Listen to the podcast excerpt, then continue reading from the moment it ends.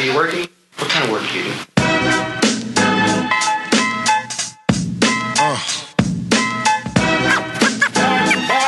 what is it you want to do when you grow up? Hey yo, I'm gonna be on tit out. That's all my eyes can see. Victory is mine. Yeah, surprisingly, I've been laying, waiting for your next mistake. I put in work and watch my status escalate. Now I'ma start collecting props, connecting plots, networking like a conference. Cause the nonsense is yet to stop. Jake, shake me down. Haters wanna take me down, break me down, clap. All they heard was a sound. Yo, I scoped it out. I took your weak dream and choked it out. Your bitch don't really got no ass. She just poked it out on the D-Lo. I'm saying you versus me, yo. We can do this shit right here in front of your people. See, time is money, kid, and BS walks. Ladies and gentlemen, back at ya.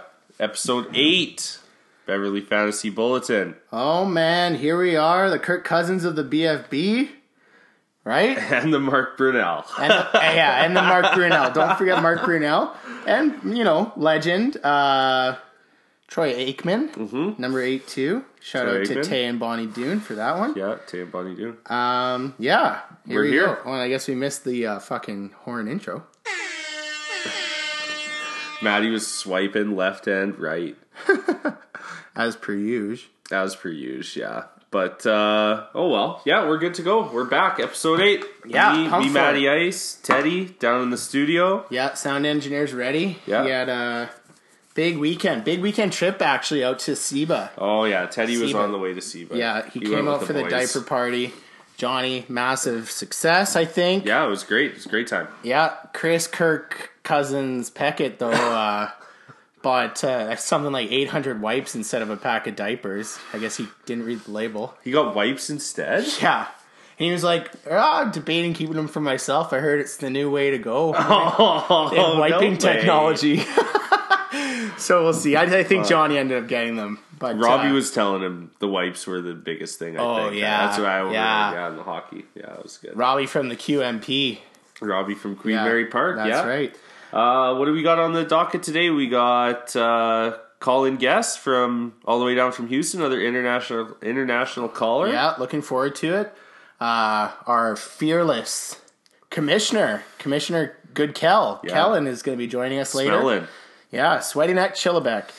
Um, Everybody thinks like that. You're, I was here like Kellen say, "Well, you know, I mean, it's not a very popular name, or people think it's not a very popular." I know like three fucking Kellens. Mm-hmm. all right, we've actually got a uh, question this week from another Kellen, mm-hmm.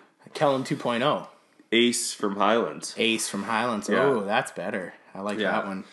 Um, well, should we introduce? We got a, we got, we just, the popularity is growing, and uh, we've got yet another new sponsor this week. Oh Hey, Gord, Gord, you you hooked this one up. I hooked this one up. Uh, this this week's sponsor is uh, the Scene debit card yeah, that I've had since I was 18 years old.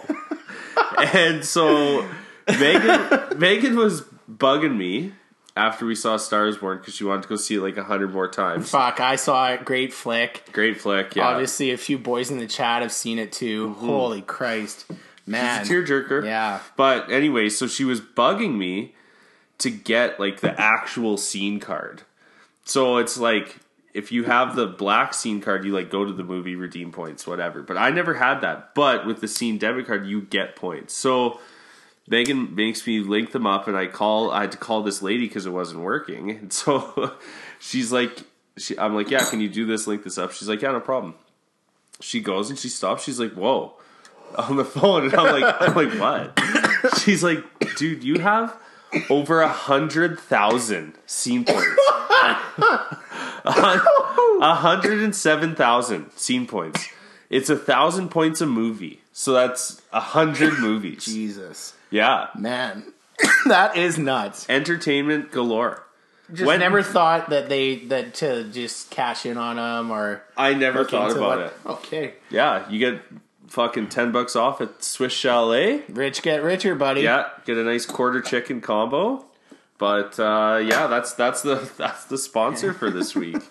Yeah. Scene Scene Canada. Check them out. Hey, anybody want to go to a movie? Just let me know. yeah, yeah. Currently in the planning stages of a boys' trip to A Star Is Born. Repeat performance for a few of the guys. I'm yeah, in. yeah, I'm in for You sure. know, make a boys' day of it. Boys' night. Why not? That's funny. All right. Well, let's jump into it. We got our first segment, Q and A. Q and A, text and answer. And we're gonna start it off. This is uh, a return texter. Uh, this comes in from the Rundle Park Yeti, and he said, uh, "With Fournette and his constant injury problems, and my current one in five record in my other league, which is pitiful, uh, what do you think the highest value of a guy could get for him? It's a three team, uh, three keeper team league. You three keepers. Three keepers. Fuck's yeah. sake, so on, draft picks aplenty are getting traded, right? Yeah, But uh, I don't know. I mean, I I talked to the Eddie about it. I didn't I didn't really know. I was wondering what Matty Ice thought. Yeah, you know what? Well, I think obviously uh, with the way the this whole season's gone for him, it's going to make guys nervous, Super nervous. super nervous. Uh, I think the best you could get for him is a second rounder. Yeah. To be honest, I'd Um, be praying if I thought I'd get a first. yeah, yeah, I think so. And uh, it's not like injuries are a new thing for the guy. He's dealt with them throughout college, um, and now in the pros. That being said, though, um, if I was looking to pick up a running back, he'd be a good good uh, good target. Buy low, right? Yeah, because if he if he does return to his his Even rookie rookie season form, Like week eleven. oh, the guy was unreal. Like Yeah. it's it's you know you can't forget about that playoff game against Pittsburgh No. where he went over hundred yards and had three touchdowns. Yeah, that's true. You know, um, so I, I think you know depending on the guys in your league and what their needs are, I think a second is a is a, uh decent. decent return. Decent yeah, return, what I was and, thinking too. I you was know- talking to Gav from St. Albert about it. Oh He was- yeah, He was saying yes, you'd be lucky to get a second probably. yeah. So yeah, I tend to agree with that. Uh, question number two comes in from Feldy in Ottawa. Yeah, Feldy all the way down in uh, Ottawa. Is that like the Gatineau area? I don't I don't know. Maybe is that's where the games are played, aren't they? A good question. I don't know for how much longer too. Who knows? Yeah. Rideau Canal. Yeah. Anyway, this question comes all the way from Feldy. It says, "Who do you see being the real backup turned starting running back to watch next season?"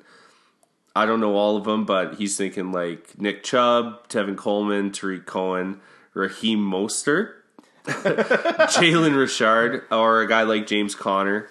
Um, So for next, named a couple next other season, ones, eh? too. Yeah, yeah, um, yeah. You know what? Uh, you want to? Why don't you take? This I don't one know. I first? think I think you got to watch that Bell situation because if Bell's not there, then he Conner's that number one. Yeah, I completely agree. I think uh, that's the no-brainer of the group. Yeah. Um, he's got a a, strong sample size, obviously, from this season. and he's a three down back. He's a three-down back. He's shown he can handle the workload. Um, he can handle running in the AFC North and in cold weather. Um, yeah, I think I think it's obviously him. That's a great O line. There's great weapons on that offense. And I think the team is rallying behind a guy like that right now. Oh, for sure. Especially with Bell alienating himself basically from not only the team but the O line. Like the O line has been so outspoken about everything. Yeah. Uh, obviously, they're going to back up a guy like Conner. So, yeah, he's the obvious one. I'm obviously I'll get called a homer, but Nick Chubb is the guy now. Yeah. Hyde is gone. Nick Chubb's the main guy. Uh, you know, Duke Johnson's still there, but fuck, as long They're as not using him at all. as long as Hue Jackson is the coach, Duke Johnson might as well play for a different team. Yeah. he doesn't. He doesn't. He's not contributing at all. Um, and Nick Chubb, he's for a big guy. I think he's about 220, 240. Um, 220. 240 is big. Yeah. Um, he's shifty. He's got some quick feet. Um, and you know, I think I think throughout his career in, in Georgia, uh, he came out. He had that massive knee injury, hurt him big time. Um, but then Sony Michel, he was sharing the backfield with for the Bulldogs, and I feel like Michel got a lot of the love. Uh, Yeah. So yeah, I think Nick Chubb is a is somebody that you can re- that will be reliable next year. I don't know where he'll rank in the pecking order of running backs, but I think uh, I think he'd be a solid option too. Raheem Mostert might be the guy at the start of next year if McKinnon's not back. Yeah, but and how hurt is Breida, Yeah, the bread true. man? You know, so that that that's also pl- gonna play a factor for sure. Raheem Mostert, last week's no namer of the week. Yeah, ahead of the curve. You know. yeah, You know what's up. Head of the curve, boys. Okay, uh, third question comes in from Nigel. who lives in the Grove in Missouri, and it's plain short and sweet. Will Adam Thielen break Johnson's record, uh, Megatron Calvin Johnson's record for uh, reception yards in one season, which was 1,964 back in 2012 with the Lions.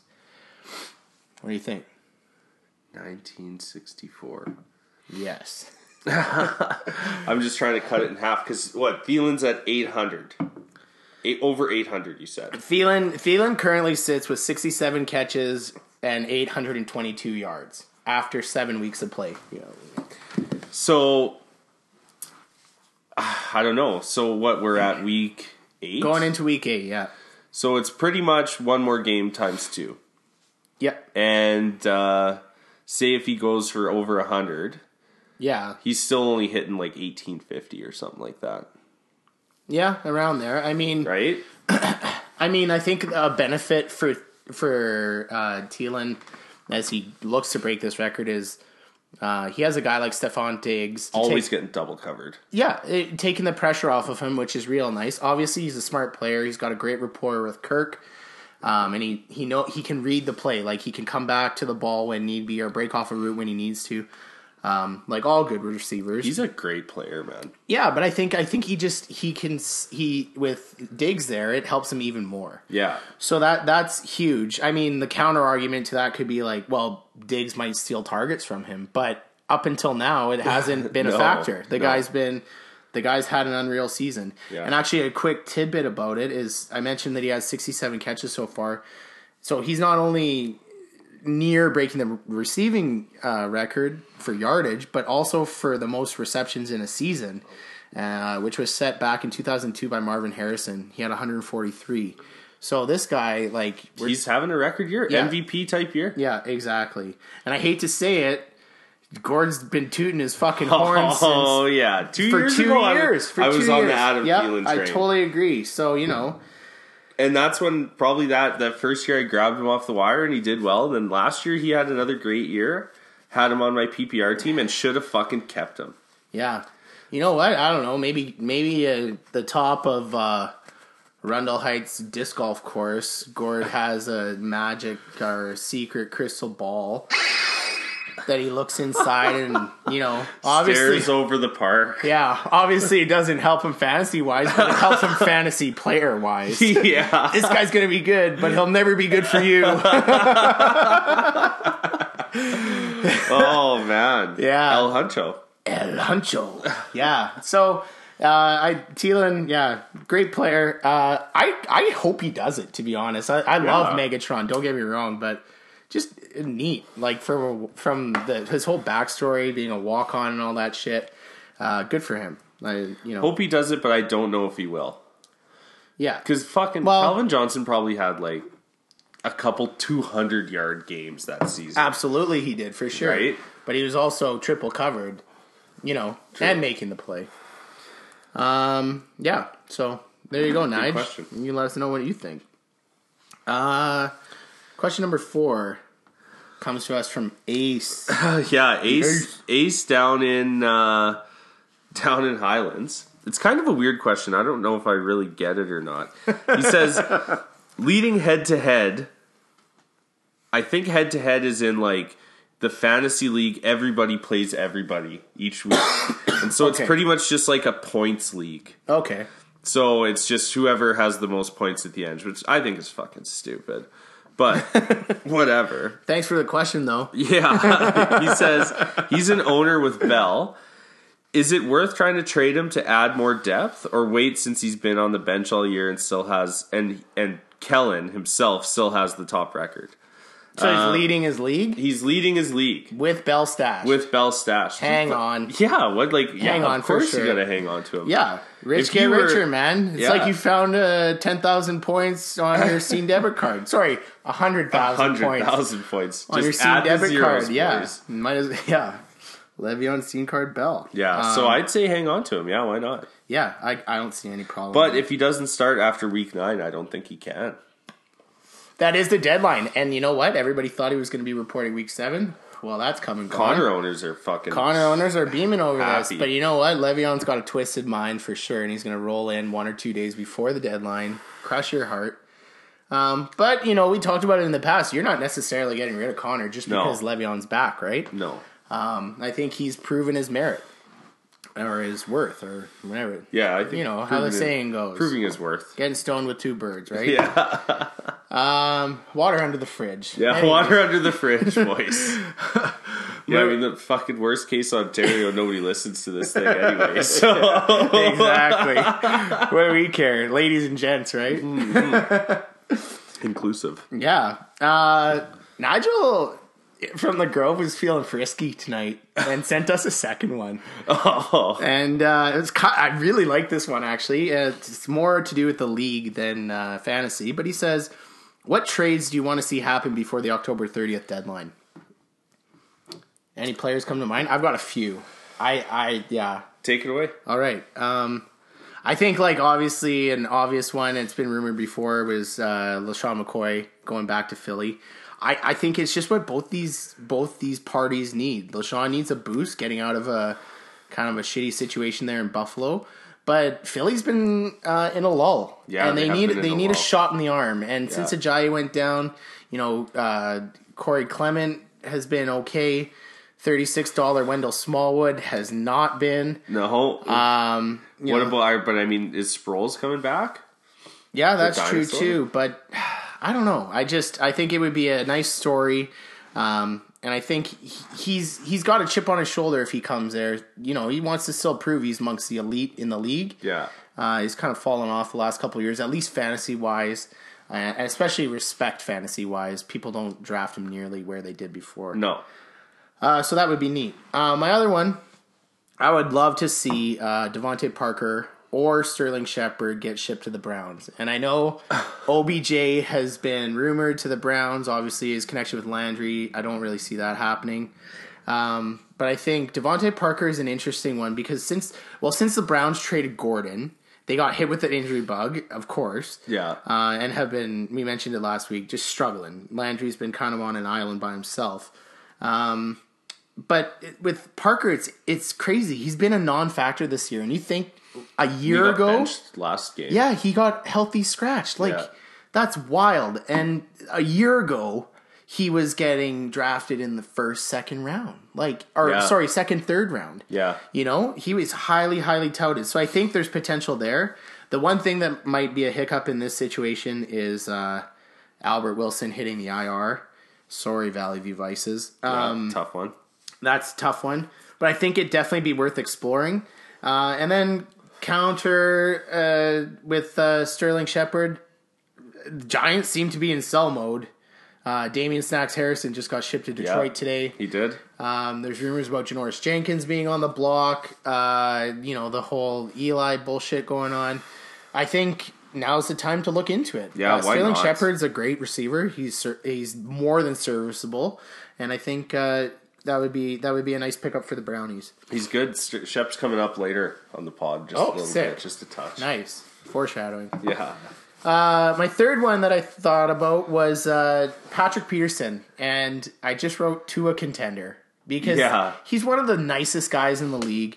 He's a fucking marquee talent. He's having an unreal year, but it's quiet because it's on such a shitty, misguided franchise that has nothing going on. They fucking fire that coach. Um, but how cool would it be, like, to see him get traded to Kansas City and immediately boost that D, or like a place like New Orleans where he plays opposite Marshon Lattimore. Can you imagine that? Like that that'd be crazy. Or even fucking send him to the LA Chargers and him and uh, Casey Hayward Yeah. on opposite sides. Like that that would be really uh really cool. I think, you know, he's been loyal to the Cards since he was drafted. And, you know, maybe it, maybe as a classy gesture the organization would do that for Yeah, him. it gives him a chance. I mean, there was room. There was stuff coming out today, like no, he posted on Instagram or something, like no, I'm cool with Arizona, I'm fine with it. But like, you know, is he really? You Yeah. know, guys don't have a change of heart that quick. Stunting on the ground. Um, and then my last one would be any quarterback to Jacksonville. Uh, so take your pick: Colin Kaepernick, uh, Teddy, Teddy Bridge, Bongwater, Yeah. um, or Tyrod Taylor. Send one of those guys over. Uh, and get rid of Bortles. I can't believe that came out of your mouth. other than other than our uh, upcoming guest, Good Kel, uh, you're the biggest Bortles guy I know. I'm a Bortles guy. He's had a couple. He needs Fournette, man. Yeah, He needs Fournette, and that's how they operated so well because it wasn't like everybody knew they had to pass the ball. Now that everybody knows they have to pass the ball, so he's just getting shredded, and he's not good enough quarterback to be making. You know, dimes and he's getting hands in his face all the time and shit. So that's why they're having terrible games, true. right? Yeah. All right. Yeah, I'm a Bortles guy. So, uh, moving on. No need to expand more. The, the listeners are like, oh, who's Kellen's? Oh, we should mention that Kellen is a Jaguars fan. Yeah, this pod's a little Jag central. So, yeah, we gotta stop talking about that guy because we're gonna do it enough later. He doesn't deserve this, this much airtime. That's true. Um, the next one uh, comes in from Andrew in Strathcona, British Columbia. And I, I, when I read it, you know what? Nothing came to mind. So I'm gonna, I think I'm just gonna direct this one to you, Gord. But it says, of all Commissioner Goodkel, Kellen's, um, our buddy, um, of all of his powers, which one does he enjoy abusing the most?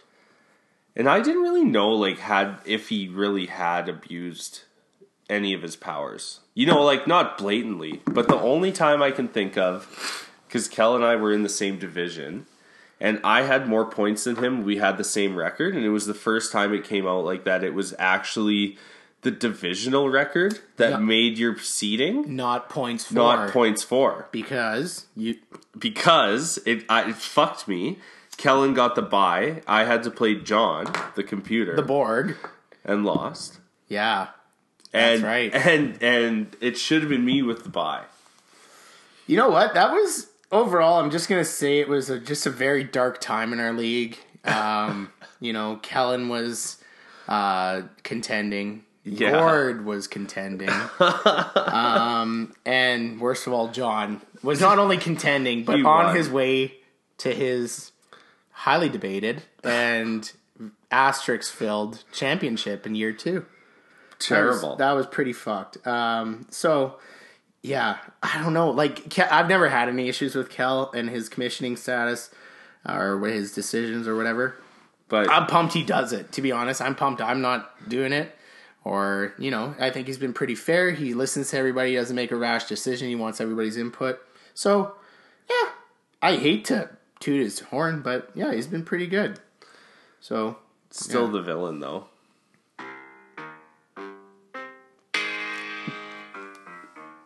that's right. Yeah, you can't can't ever forget that. And don't worry, boys. Just dropped my first soundbite because I got the app. Oh yeah, that was that was straight off Gord's phone. Um, you know, like the last few weeks, I have to say, you know, I've slagged on Gord quite a bit uh, for not coming prepared. Pack of darts in my back pocket and my wit. That's what I need to bring.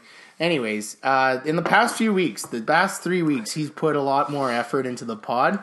Uh, he's he spent three dollars on a soundboard. Yeah, finally. three bucks, finally. only took him six weeks.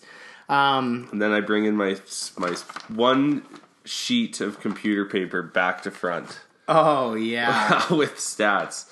Oh man, you should see this thing. You should see it. Like he he's you know very very uh minute details. I should say, not a lot of depth. No, just bullet not much points depth. throughout. Bullet points. Um, great, great handwriting though.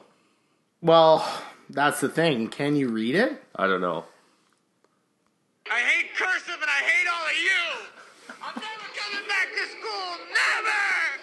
Oh my god, that. But it's good though. Yeah, well, if you can call it cursive, I guess that soundbite works. Yeah, I guess. But so. it just looks like squiggles. Like I got, I know little, little kids. Wait, this is coming off real bad. I don't want to reveal my occupation. No, no, no. You're an idiot. Yeah. You know, you know kids, they write better than me. Yeah, true.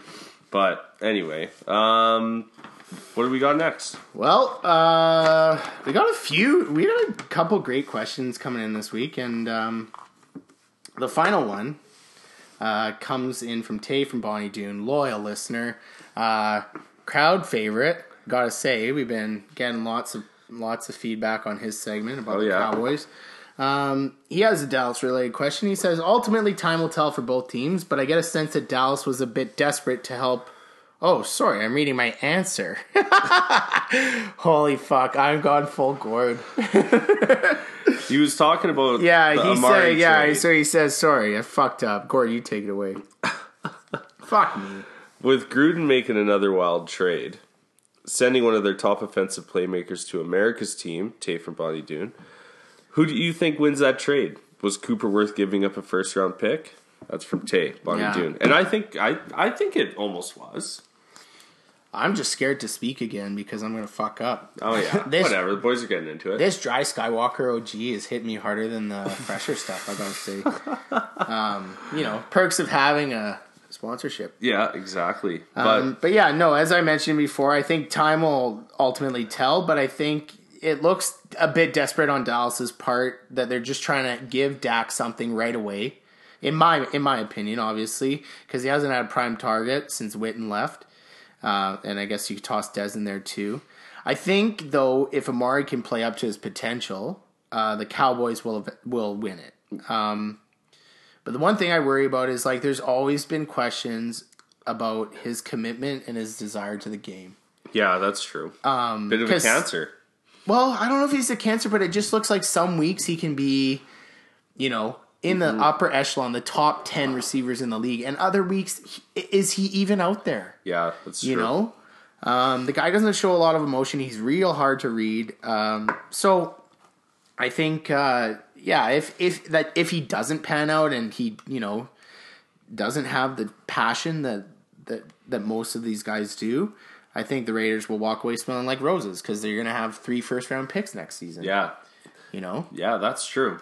So Browns esque.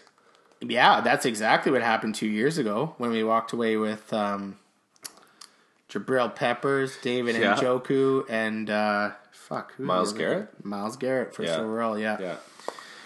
Yeah, so speaking of Oakland, um, we're going to jump into our around the league segment, which is I don't know. I, I enjoy doing this because You're on the horn's not bad. Yeah, but it allows us to just kind of review what went down the past week, and we can also you know talk about breaking news that's coming around the bend. So here we go. Speaking of those Raiders, um, I just found a pretty interesting stat about them. So, of their past 13 first round draft picks, um, only two out of those 13 players have made the Pro Bowl. Do you want to guess who they are? They're both not Raiders anymore. No. Khalil Mack and Amari, Amari Cooper. Cooper. Yeah. Both off the roster. Um, and it just it's just like obviously makes you question what the fuck is Jon Gruden doing? He obviously wants to make the team in his image, True. but like At the sacrifice of what? Like, Yeah, you you shipped off Khalil Mack, and now the biggest problem with your defense is you can't sack a quarterback or get pressure. Yeah. Fucking idiot, man. Yeah. He brought in all these old veterans, I guess, but some of them are past their prime, and every other team knows it, and he's paying for them. Yeah, big time. You know, um, and consistently in these Oakland games, it seems like when Marshawn was healthy, he was he would go crazy in the first half, and then they get to the second half and abandon the run. Yeah. it was just kind of what was going on in every game with this team so far. Now there's this there's this talk of a rift in the locker room, possibly with Derek Carr and his teammates. Apparently, it all stems from when he got when he got hurt. It appeared like he was crying. What? Yeah, it looked like he was crying on the field, and I guess they went over it the next day in the meeting room, and like he got fucking chirped for it, and guys like lost respect for him for crying because he was hurt. They were like, "Tough it out, man." Really? But then, uh, which has caused him to like send out. He sent out a couple tweets today or something, and he just basically said like, "Yeah, I'm a Raider through and through, no matter what the times are tough." And he, I think one of them even listed, or he liked a tweet that listed all of the injuries he's had. So obviously something did happen if you're going Yeah. that far to do it. So that's super concerning. And I, I actually like, I, I was talking with um, future BFB guest, uh, uh, Raider Isaac, Oh, big yeah. fan. Don't know if he's gonna stick with them if they move when they move to Vegas. I Really? should find that out. Well, he he said like, man, like the way things are going, it's like I could fresh start this bitch, you know. I don't know. You got to stick with but the it. Vegas Raiders, I don't know. Anyways, he was saying that uh, it's like an XFL team. Uh, yeah, Uh, they can borrow the Browns uniforms and look straight out at a, out of the fucking XFL. Still the greatest helmets in the league, though. Yeah. Um. Anyway, so uh, I apparently c- car he was saying is available, and I was like, "There's no way, man." I heard that rumor too. He's like, "Well, that well, that's what you heard about Khalil as well," and then It's it true. happened. Um, but I guess the price is super steep for him, um, and like he he was mentioning along the lines of Jimmy G. Uh, Jimmy Garoppolo getting a second rounder, he's like, "There's no way Derek Carr can't get a first. yeah. I would which say. which I would say so. And he mentioned actually two places, both prevalent to this podcast, as as rumored potential destinations. One, the New York Giants, really? and two, the Jacksonville Jaguars. Huh. So I found that pretty interesting. But as we mentioned before, they do have a slew of draft picks this year. Maybe Gruden hits the gold mine. Yeah. But I just, I just, it's Giants tough- are going to have the number one. So. tough time in the black hole. You're saying bye to your team. This is their final season in Oakland, and this is what they're leaving on. You know, That's true. saddled with a quarterback that they paid a hu- or a coach that they played a hundred. Sorry, boys, Maddie's struggling today. saddled with a coach that got paid a hundred million dollars. Yeah. So I think like they have to wait like I think two or three years so the buyout isn't as harsh. Yeah. They're, they're stuck with him. You know. Oh, yeah. They are stuck with Yeah. dudes. So that was kind of. Oh, well. Isaac's the only guy watching fucking Raiders games anyway. But hey, I watched the Raiders Browns game where you got fucking job by the refs. But anyways, yeah, I guess you're not watching if uh, if your if your team ain't playing them. No. Um, yeah, it's it's tough to watch him play on that half football field, half That's gnarly. NFL fool, uh, NFL At the field. Oakland Coliseum. Yeah, it's brutal. It's fucking shitty. Isaac was saying that Oakland Coliseum is just a dump. Like Yeah. there's just like cracks all over the the structure of it. Like everything's leaking. Half the toilets don't work. Like it's just a shithole. Well, Um, But still, I wouldn't want to go. It was scary as fuck. yeah, that's why they're moving. Like, Yeah. fuck. Can you imagine like can you imagine a guy like Johnny going down there to see the Fins play him and it's like like his aqua jersey sticking out like a sore thumb. oh, my God. Go Fins. Yeah. Go Ryan Tannehill. Fit up. Fin up, baby. Oh man. Yeah, so anyways, I just wanted to talk a bit about Oakland. Um What else are we going? Drew Yeah. hit another record. Or no, not another record, but 500 passes. yeah, just a milestone for Yeah, the kid. Yeah, milestone for the kid. So props to him. Peckett was rocking his jersey at the uh, On the disc golf course. disc that golf was course. nice. Yeah, real nice by him. Um, and then a kind of a funny story. Oh, Juju. Yeah, gotta talk about it. Juju wants Bell back so bad. The guy buys 120 bucks worth of Mega Millions lotto tickets. well, Yeah. I thought we would need something to get him back, and Yeah. he says it didn't work. no shit, Sherlock. Fuck, that's funny. Oh, Oh, man. man. Juju's a character. He's Yeah, good he's dude, good, man. But like, he's not on the Conner train. How can Oh, I'm sure. He, I'm sure he is, but he's boys with Bell too. Mm-hmm. These guys are all bros. Like Bell's been supporting Conner through tweets and shit. I don't know how genuine they are, but he's been doing it. Remember when Juju laid out Vontaze Burfict? Oh fuck yeah, that piece of shit, man. Yeah. Vontaze Burfict is, you know, I fucking can't stand that shit. Like No, deliberately, that was like, dirty, though. Intentionally trying to end a guy's career or game. You know, it's just fucking bullshit. Yeah. You know, I don't know. You've Obviously, watched he's him a Bengal. Yeah, I've Yeah. seen him a lot playing playing Cincinnati all the time. But like, fuck, he's a piece of shit. You know, like I think it was against Carolina a few years back. He's twisting Cam's ankle after a tackle. He fucking KO'd AB in the in the Yeah, in the playoffs. that one time. Yeah, Yeah, he fucking had what was coming. Juju did what a lot of people wanted to happen. So Mm-hmm. you know, just improving his own stock. did he get fined for that? Yeah, I think so. Yeah, no no suspension, but a fine, I think.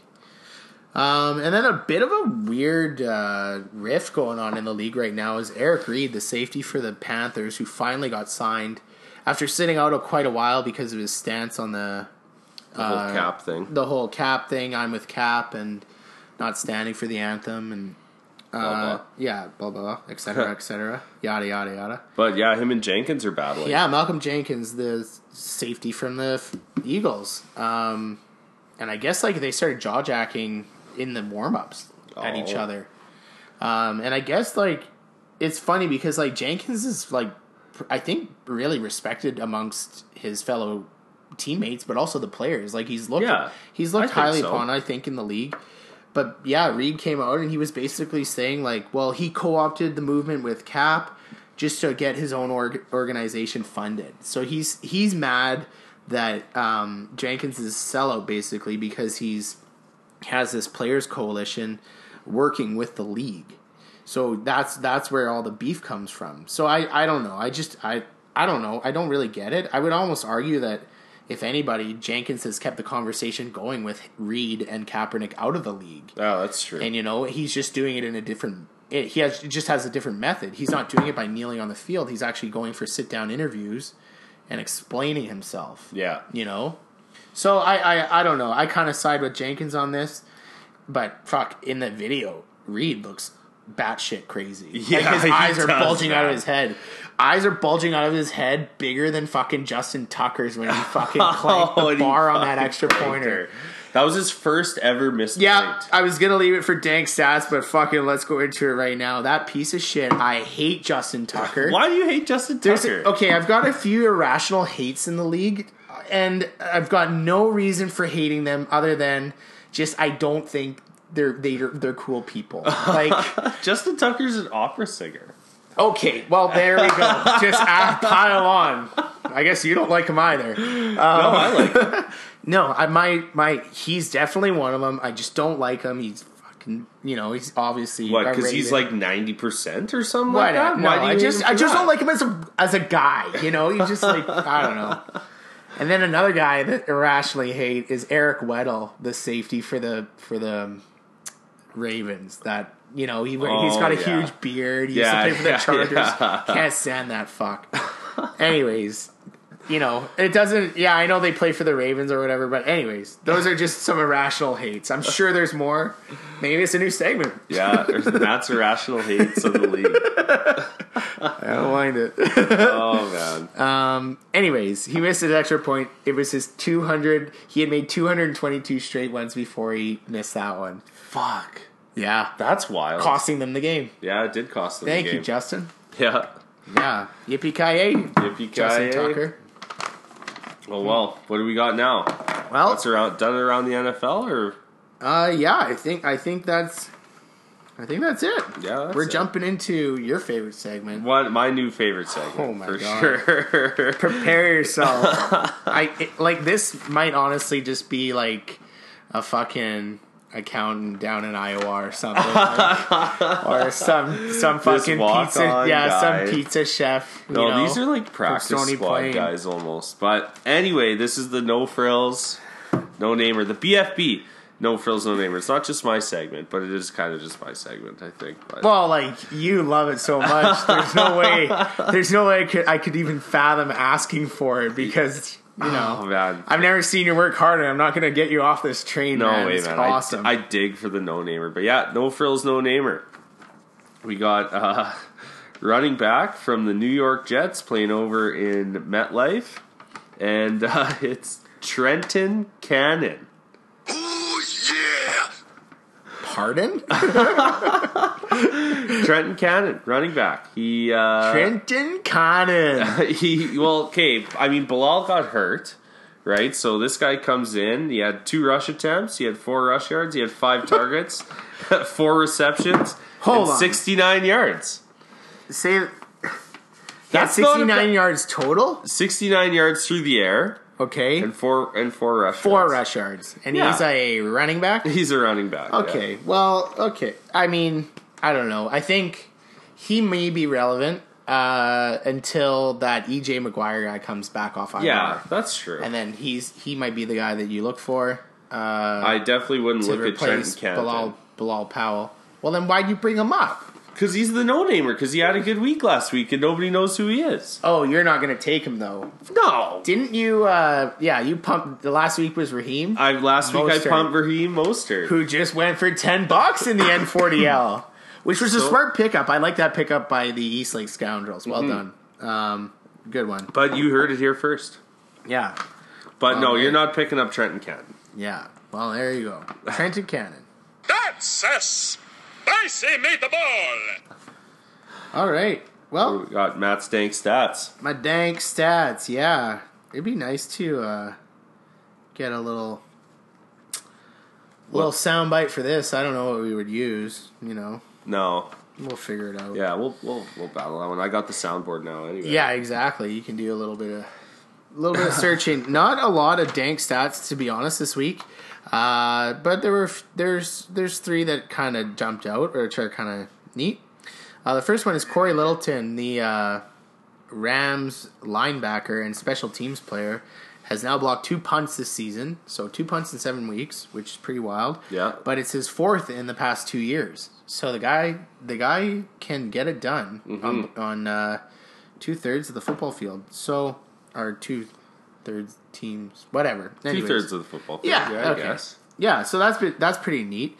Uh, the other one was in the past two weeks, the Chiefs have uh, have played two contenders, the New England Patriots, Cincinnati Bengals, and in those two games they punted a grand total of one time. So in 120 minutes they punted one time, and in that in those two games uh, they accumulated 903 yards of offense.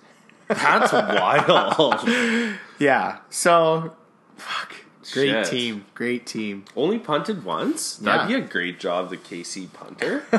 Yeah. oh man, Eat barbecue all day, man. yeah, Show up you to would your do game, do you would do nothing. nothing. Uh-huh. That would be tight.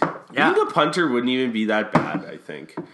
Like, Yeah, some, un- guy, some of until- them get rocked. And yeah, until you either get rocked with your leg hanging up in the air and the guy hits your planter leg, yeah, or a botch snap goes over your head and you get fucking dummy. Yeah. Or you fucking coach calls a run play with you. Do you remember that fucking play in the Seattle game? It was when they were wearing those fucking puke green Yes. color rush jerseys. Yes. And, And John punt- Jon Ryan, the Canadian punter, ran that one up and got got cocky and fumbled it like by himself. And then and got- started juggling and got fucking licked. Yeah. Oh my god. he was out cold. Yeah, that's when you don't want to be a punter. Yeah, that's true. But don't be an idiot either. Well, you know, you're just get so excited. The guy's like, oh, holy shit, I'm running. Holy shit, I'm past Oh. 10 yards. Holy shit, this is a 20 yard run. Oh my god, where's the ball?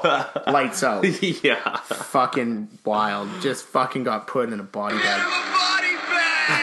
Just dummied. Uh, so yeah, that's why I wouldn't want to be the punter. Um, and then the last last one isn't really a stat, but it's just more of a quote uh, from George Kittle, who's quietly one of the better tight end picks this season. Yeah, that's true. Um, and could get him late. I got him super late. Uh, when asked about his touchdown in, in the last game against the Rams, his quote was, "I had to get in because my fantasy coaches needed needed me to get more points." Man of the people. Man of the people. So George Kittle, I applaud you and I respect you. yeah, Yeah. helping you out. Yeah. So Oh well. there's where the dank stats of the week. Matt Stank stats. Next up, we got Gord's grinder. Oh yeah. Car- Come on. Whoops. Sorry. Maddie's button mashing over there. Yeah. All right, this week on the grinder was a different week because the guy I well, we'll talk about him after, but this one's a little bit of an off one, and uh, they really helped Feldy beat me this week. I played Denver in both of my leagues this week, got fucking absolutely dominated. I played him in my other league too. Yeah, um, but we're going with the Denver defense as Oh, Gord's nice. grinder. Fucking right. What are they? What were switching it up, there? switching it up. They had great stats, only ten points allowed, six sacks, three interceptions, two fumble recoveries, and two TDs. And uh, in one league, they got me forty. The other guy got forty points, and in our league, he got fucking thirty-two.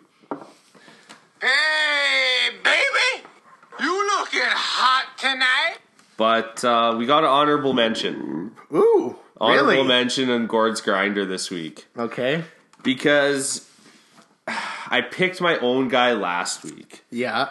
And this guy didn't start. He was on the bench, but it's a little bit of a Giants homer pick too. But you got to give it to Sterling Shepard. Ooh. Eight targets, five receptions, 167 receiving yards. Oh man. no tutty. I don't think that's a homer pick at all. Like that's a that's many- a grinder week. five receptions for 167. On one 53 yarder and another 58 yarder. Damn. against the highly burnable Atlanta D. So I'm assuming with Eli, it was a screen pass on both of those. yeah, probably a, a six yard check down. All right. Um, well, well done, Sterling. So but yeah, so that was an honorable mention for Gord's Grinder this week. nice. I don't mind that. I don't think that's a homer pick at all. Those numbers are. Yeah, you can't are good. argue with that. That's Can't a grinder workload, man. If you get 160 some yards and you got no tutty, Oh yeah. that's a grinder week. yeah. Well done. You know what? Fuck. Yeah. We we could go double grinders. Yeah, that's true. Yeah. if you got two candidates. Yeah. Oh, sexy girlfriend! Oh yeah, grinder. Um, what do we got next? Fearless forecast. Yeah. Let's jump into it.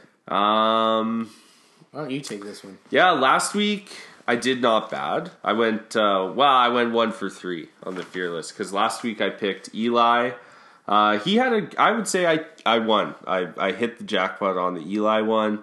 Yeah, you did. In more ways than one. Yeah, guy goes for 399 yards, only one one touchdown and seven rush yards. 24.6 fantasy points, which is a great week for him. Yeah. and And uh, most quarterbacks. and Andy chirped me, and and was was you know questioning the fearless, Yeah. and uh, Bull moved. Bull moved to question it while the game was not over. yeah, I have to say. Yeah. Interesting strategy. Yeah. Um, but yeah. But uh, yeah, so I was, you know, I'd say that one was a win. Uh, Joe Flacco had not a bad week 279 yards through the air, two touchdowns, four rush yards. Uh, he had 19.5 points. That one's not bad. That one's like a half winner, I guess. Austin Hooper, the tight end, though, he uh, put up a bit of a stinker three receptions, 48 yards, 4.8 points. So All right. this week, this week I just got two. Uh, I was I was sticking with the running back and wide receiver this week. Uh, got AP coming out of Washington. I think he's gonna have a, a good week here. All day. I think he's going 20 carries for 105 yards and a touchdown. Okay. Um, they play the Giants, and the Giants just traded one of their best defensive fucking tackles. so that kind of plays into that one a little bit. Oh man, that Giants defense is looking worse and worse. She ratchet! She ratchet! She ratchet! Oh man, yeah. So I don't know. That's it's gonna be rough. I think AP's gonna fucking rumble all over him. To be honest. all day. Um, then for uh, the wide receiver, I got uh, guy we touched on a little earlier, but Stefon Diggs in Minnesota. Yeah, great pick. I like Um, playing the Saints. We obviously all know what happened last year when they uh, played them in the playoffs. with The old Minnesota Miracle. Oh yeah. and then Minnie put up a stinker against the Eagles. the Minnesota Miracle is one of the best football plays I've ever seen. Oh, and you know where I watched it? I was at dinner at Swiss Chalet with my mom, my dad, and my grandmother. No and it was way. on the screen over my grandmother's shoulder. I felt so bad because I wasn't really paying attention, but man, that was unreal. That play by Diggs at the end. Touchdown! Yeah, it was good. Yeah, real nice. But anyway, he's uh, he's the my other fearless forecast. He's going for 110 yards and two touchdowns. All right. Okay, well that brings us to my um, tank cast uh, for guys that are just an absolute uh, Tire fire. tire fire or car crash. Um, but we're gonna roll with what I did last week. So I don't know. I don't know what I'm doing. uh, last week I picked wide receiver Will Fuller the fifth uh, as my as my tank. Uh, I said he'd have two catches for under 30 yards and no touchdowns. Um, which was true. He did have no touchdowns, but he did also have six catches for 68 yards. so he, I think he comes out with an eight points. So he's, I, I would say it's, uh, it's a wash. I'd say I don't know if that's a wash. I think that that's a loss. eight points. You want to start a receiver with eight points? You Yeah, happy no, with that? but- no, and he got no touchdown. I was right about that. That's true. Okay, and then I also picked running back uh, Jordan Howard. he went off this week. No, he didn't, man. It was Didn't he? it was oh like okay. He didn't get a ton of yards, but he got a touchdown. Yeah. So that's that's what inflated his score. I was technically right. I said he'd stay under 50 rushing yards, and he had 39. But I also said he wouldn't get a touchdown, and he got one. So I don't know. This pretty- week, that this week I thought bad. it was okay. Yeah, no, that's okay. Um, you know, I don't know what to do. In the in the famous words of uh, Rick the Hormone Monster. uh, you know, it's cool, man. It's cool. I've never seen that show. Man, you gotta watch it. It's so funny. It is so funny. It it'll get you going. I'm not a big cartoon guy. I don't think. You'll you'll be into this cartoon. Yeah? yeah. Trust me, it's great. Um, yeah. So this week, moving along, um, I went with uh, for my quarterback. I picked Alex Smith of the Washington Redskins. Um, throughout the season, he hasn't really lived up um, to expectations, and I re- I don't really like the cast around him to be honest at the moment. Uh, He's yeah, a game manager. yeah, he hasn't scored any over 20 fantasy points all season. Uh, and that inc- includes against favorable favorable matchups like Indianapolis, where he got 13, or New Orleans, where he got 14. Um, and adding to that, he hasn't thrown for over 300 yards at all this season. Uh, although it looks like a favorable matchup on paper against the Giants, uh, I think he's going to tank. So I, my prediction is I think he'll throw for under 200 yards, get one touchdown, and he still won't reach that elusive 20 plus fantasy point uh, mark. No, And even then, with Apple gone. Yep, yeah, that's true. Oh, I forgot they traded him as well. Yeah. man, Shepard, come to Cleveland. He ain't going anywhere. Let's see. Um, and then for my fearless tank tight end, I went uh, with a guy coming off injury, so maybe I'm maybe I'm taking a bit of a low blow, but fuck it, I'll take it where I can get. Is Greg Olsen of the Carolina Panthers? Um, although he's played, which is kind of crazy, since his re- return from injury, he's played 118 of 119 snaps. Um, I would temper your expectations with this stud. Uh, yeah, he did have a touchdown last week, but look at the numbers. So he had one touchdown last week. It put his team ahead, won them the game. But he had two receptions for five yards. so Yeah. I think the Ravens are a bit more of a, a bit a bit of a tougher matchup on the tight end position. And so I'm going with uh, less than 30 yards receiving and no touchdowns. So I'm giving him a bit more credit. And then uh, in the reception game, but no touchdowns. You ugly, and you're ugly, and your mother ugly, and your sister ugly. You just plain old ugly. All right. Cool. Well, uh, I think this What do we takes got? us to our buds and duds. Yeah, buds and before duds. We, before we uh, connect with our special guest of honor. Oh, good kill. Yeah, good kill. What do you want to go, Buds first? Sure, sure. Yeah, for buds this week, it was pretty straightforward. Uh, that Chiefs game was crazy for fantasy owners, was so. I took my quarterback and my running back from that team. I got Patrick Mahomes, who had four touchdown passes, 358 yards, 45 rush yards, 37 point night. Uh, and he might just be the best fantasy quarterback this season Yeah, he- already. yeah. Oh yeah. Um, Kareem Hunt is in a running back. Unreal move last game. Probably the run of the year. He literally gets spun backwards and then hurdles a guy just Yeah. basically standing still. No running momentum. Like, it was fucked. Um, he had 32 points, 86 rush yards, and a touchdown. Chipped in 55 reception yards and two touchdowns through the air. Uh, just beasting, baby. Yeah, beastin'. Wide receiver, Emmanuel Sanders of the Denver Broncos, 25 points, 102 reception yards, and the new trend of this NFL season Is receivers throwing touchdowns. a throwing touchdown. So good for him. Uh, tough for a guy that might have started Case Keenum in his other league where he's one and five. uh, but good for Emmanuel And I was playing and Sanders. the BFB. Ooh, Oh, I played fuck. Sanders and Denver last week. Woo! Oh yeah. Over before you even hit Sunday. My points for in that other league is the lowest by far. Shocking. I know. Hal Huncho just didn't quite work Yeah. out. Ah, you got a bad year, you know? Yeah, exactly. Guys, Don't a bad year. definitely don't switch things up and do any research or look into anything. No. Yeah, that won't help you at all. No, so why would I do away. that? Um, and then at tight end, Uh, I picked Trey Burton Oh, my boy. from the Hard Hats. my boy. yeah, your boy. Finally getting the hard hats. Finally getting a little bit of love. a little on bit the of love. buds Yeah, I segment. had to do it. Uh, you know, it- Even though I lost.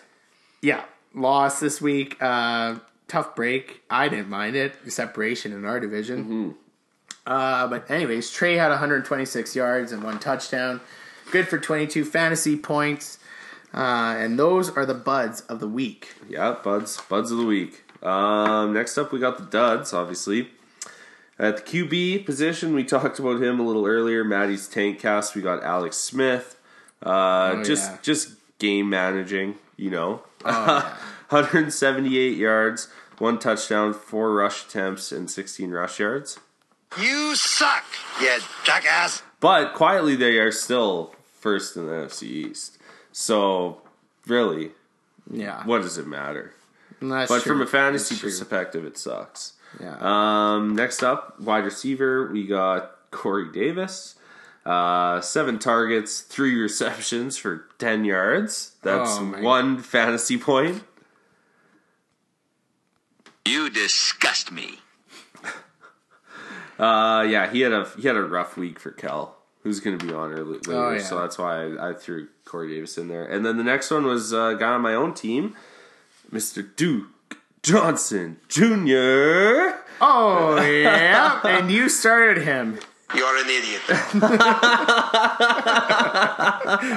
I did start him, and I, cause man, I, you know, you're hearing things back and forth, and then I heard Duke was going to be the guy, and Oh, you got a Browns insider fucking living five blocks away, man, and you can't come over for a cup of sugar? Yeah. I'll tell you. but anyway, yeah, he's he's my RB dud of the week. Um, negative four rush yards, four receptions, and 23 receiving yards. He got me 1.9 points. Oh, man. But oh well, what are you gonna do? Yeah, exactly. That's, Right. uh, you know, it's tough. Uh, uh, that's that's a tough one there because, I don't know. Nick They Chubb, don't use Duke. they don't use him, and it's it sucks. But uh, what are Oh, you well. what are you gonna do? I, I think Nick Chubb's the guy, as we mentioned before. But whatever. Yeah, Nick Chubb's the guy, and I mean, what are they doing uh, over there in Tennessee anyway? You know, like with Corey Davis. Oh nothing. man, yeah, and he they took him so high. Yeah, they he did. I think it was fourth or fifth overall. Um, that was just a, a. It's it's weird how they're not utilizing them. What did you think of uh, Tennessee going for two over in jolly old London yeah. when they could have just gone for the tie? Oh well, but uh, yeah. So what do we got next up? We got our guest calling in from Houston. Yeah, I guess just slough that one off. But yeah, uh, Sorry, that's okay. we'll talk about it later. He's I'm on the line. productioning. I'm productioning. I know international minutes too. yeah, international minutes. Anyways, we kept him waiting long enough. He's here. hey, Hello, Kellen, Are Kel. you, Kel, we got you on the line.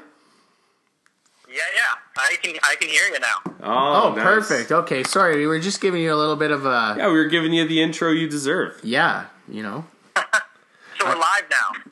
Yeah, yeah, we're live. Yeah, you're Well, on. You're live right now, and here, just so you, just so you amp yourself up, and maybe maybe we'll you know we'll give you a little bit more credit.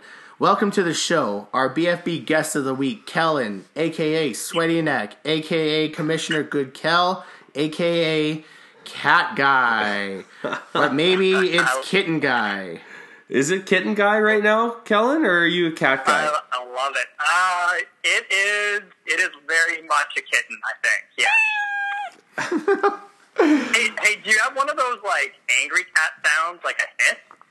Oh no, we don't. I don't think we got a hiss on the soundboard. Oh man, it'd be great if we had a hiss. No, I, you know what they give us? I've got kitten, jaguar. I've got one just called meow, and then Pretty good selection. I like it. yeah, and then like actually like the jaguar, the jaguar sound effect is really, um, I don't know, like It's pretty okay, angry. yeah, it's it's kind of horny to be honest. Here's the jaguar one. All right, I kind of like the Yeah. lep. I kind of like this one. I've got a leopard. Did, uh, what what is the what is the crowd thing? Maybe we'll cover this next week. That one's a little bit better, a little bit cattier. Yeah. Yeah. Okay. Well, you know, All right, we can stick with leopard. a cat's a cat, right, Kel? A cat's a cat. Yeah, exactly. That's How literally many that's cats did your family have? yeah. That's I was just gonna say that was the Chillebeck motto. I've got a good little uh, uh, bit on that later. Okay. All right. Okay. Sweet. Um, Well, jumping in, yeah. Or uh, I, I Kellen was from. just gonna say, how, how's Teddy doing tonight? Oh, Oh, fired up. Can I yeah, get a, Teddy's can I fired up. thumbs up for him? Can I hear that gurgle? Sure. Yeah. I'll, I'll. I don't mind. Where's the lighter? Here. Maddie's already had a few tonight. Yeah. There you go. Oh yeah. I've been stumbling all Oh, night, I Kel. got that. I got that sound. I like it. Okay. Perfect. Teddy, our boy. Um, all right, we're jumping in. Kellen, the resident cat guy, resident Jaguars guy. Jaguars inside. What's the neighborhood you're living in now, Kel? Uh, it's on the shitty side of the train tracks in like central Houston. So it's like there's this really nice neighborhood that's on the other side of the track that we originally wanted to live in, um, but we couldn't really afford to to like have a reasonable place there. So You're now the- we're north of the train tracks, and like every probably three hours we hear it go by. So I mean, it's, a nice, it's a nice place, but it's like it's got some work uh, needed on it. Well, that's okay. What's it called? It works though. What is it called? It's called Rice Military. Bryce Military.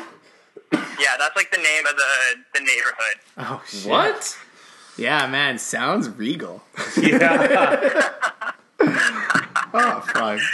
All right. Well, They getting have, into they have it. this like really really shitty uh, convenience store in this pocket of the neighborhood, and every time I go in there, there's always like a couple of sketchy dudes out on the sidewalk in front. Usually taking a nap if it's daytime, but it's like it's kind of sketchy. and all you want is a bag of crunchy Cheetos. Exactly, Cheetos for the for the cat guy, right? Yeah, yeah. that's true. Unless you're going to somebody else's house, then you buy spits and just leave it everywhere. Oh, I'm the worst. Yeah, cat guy. So a so a Jags fan living in Houston. So let, let's uh, let's tackle those those Jags. Sure. Yeah. Um. So okay, yeah. First, first Jags question we got up here for you. Um, after Bortles' great start to the season, obviously they beat the Pats. He's obviously came a little bit down to earth for the boys, and I'm a Bortles guy. We know that. I'm not. We know Yeah, yeah. that. But um, do you think he's actually like the franchise is capable with winning the with the boat with the best of all time? Do you think do you think he can the- take him there? Kind of the big question right now, isn't it? Like, like I I don't want to say that he's the franchise guy, but they can win with him. Like they, I think they showed that last year with you know coming within one game of the Super Bowl, and uh, I mean you look at the stats this year, like at least his career passing rating, it's like his passing rating this year is on par with what it has been during his career. Yeah. So like, you know, Bortles. This year, the Bortles this year is no different than the Bortles last year. And, you know, Bortles is going to Bortles. He's going to throw his picks and he's, he's going to have his off games. And last year, what kind of saved them was they had like a top one or two D in the league. And if, if they have that, they can win with Bortles. I just think that like it's a maybe a bad recipe for a franchise team. Like if you're relying on your, your defense to be a top one or two D in the league to overcome the you know the downfalls of your quarterback, like that's just not sustainable. Like you, you, you can't do that year on year end and have even if it's an elite D have a one or two top in the league. You know. Yeah, that's true. I mean, it's a not the the greatest sustainable model. Yeah, that's kind of where my head's at on it. And you, you want to hear a funny stat? Yeah. So Love him. since, since, since Bortles has entered the league, he leads the league in turnovers at 90. and, and the next closest guy is 10 back at 80. And I'll buy you guys a beer if you can guess who it is. Oh. Oh. Eighty turnovers. 80 turnovers in the time that Bortles has been in the league. I'll let you. It's I'll- it's it's probably Eli. You got it, man. Oh my god! wow. guy guy watches a lot of Giants football. Oh, oh man. You know what? I, I You know what's kind of shitty about the whole deal too is you know he had like a pretty good playoff run last year, right? Like when it mattered, he kind of played the games the way they should be played. He didn't have a single turnover in the playoffs, and then they signed him to this three-year extension. oh yeah, And next year, he has sixteen and a half million guaranteed, right? So if they do want to part ways with him, they have to eat that money, like it's dead money.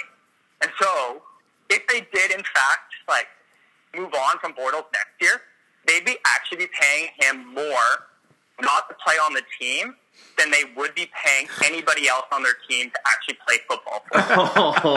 Oh man. Isn't that crazy? that is like, so if I'm Bortles. I'm like, fuck, that sucks. Like, Oh man, I must be shitty.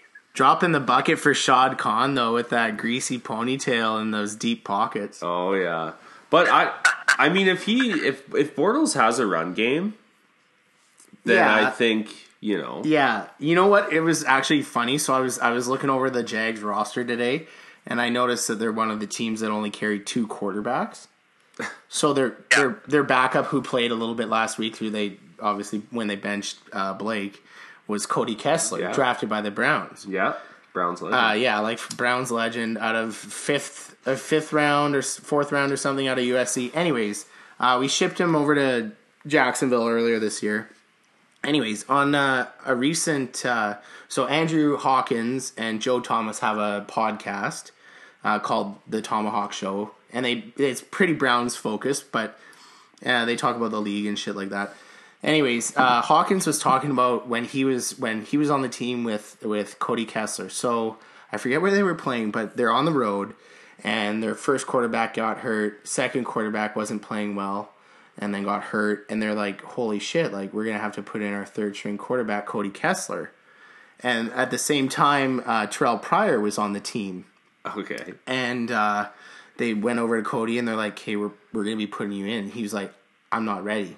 I don't want to go in," and he started refusing.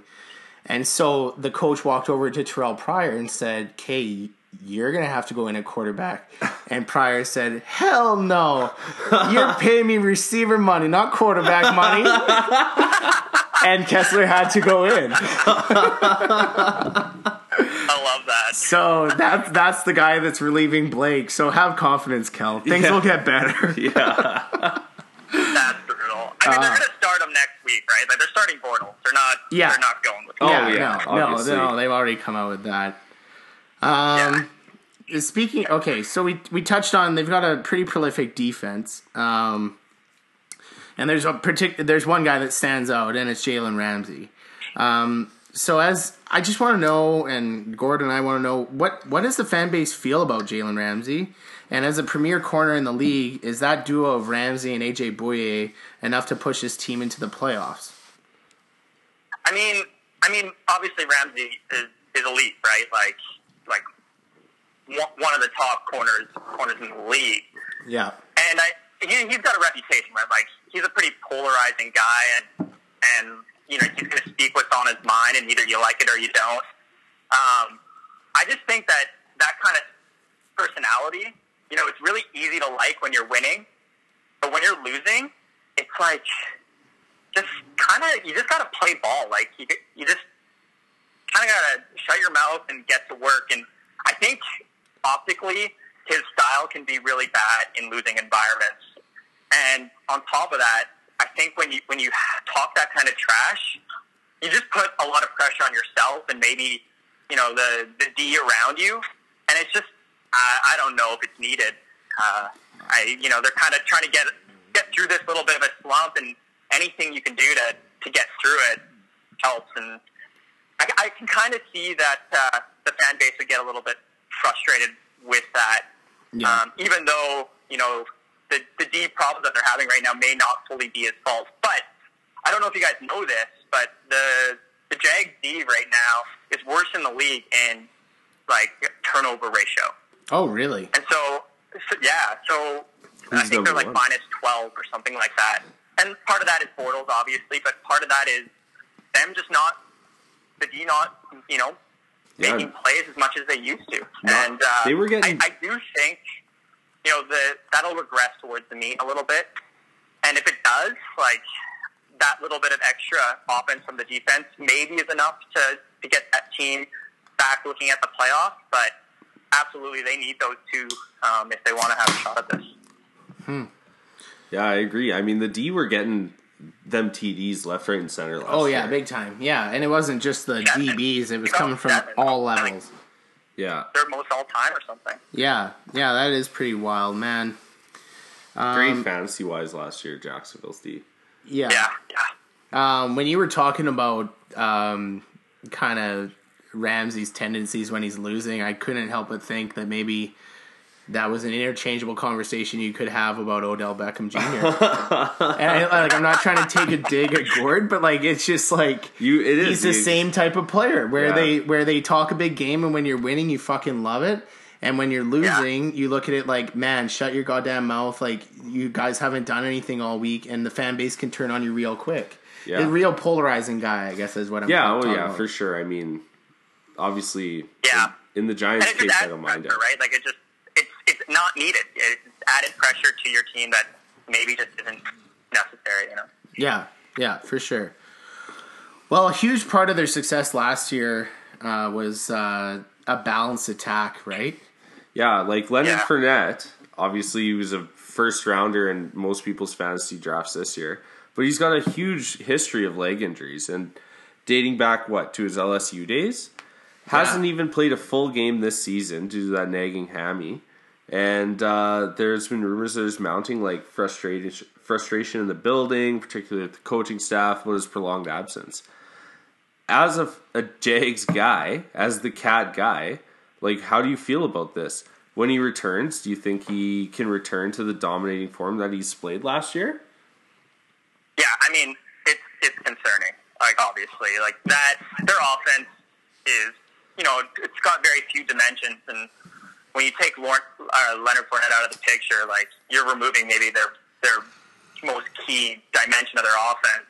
yeah their I heartbeat mean, I mean, like TJ Yeldon's been admirable in you know playing in his place, but the thing with Yeldon is like he breaks down. Like like Fournette when he play a whole game, you know he runs angry and he runs hard and he's a big guy and he wears down the defense yeah on a per game basis more than he wears down. Whereas Yeldon's just not built for that, right? So it doesn't give him that, I think, that extra edge. But I guess the double edged sword with Fournette's style is, you know, Gets even hurt. though he's like he is a rough, you know, kind of runner, his body takes a toll. And like that's fine. Like running backs have had success like that in the past. The problem is, is like when he gets hurt, it just seems to stick with him yeah like he's got kind of built a reputation where you know he comes back and he's just not hundred percent, and it kind of sticks with him throughout the whole season.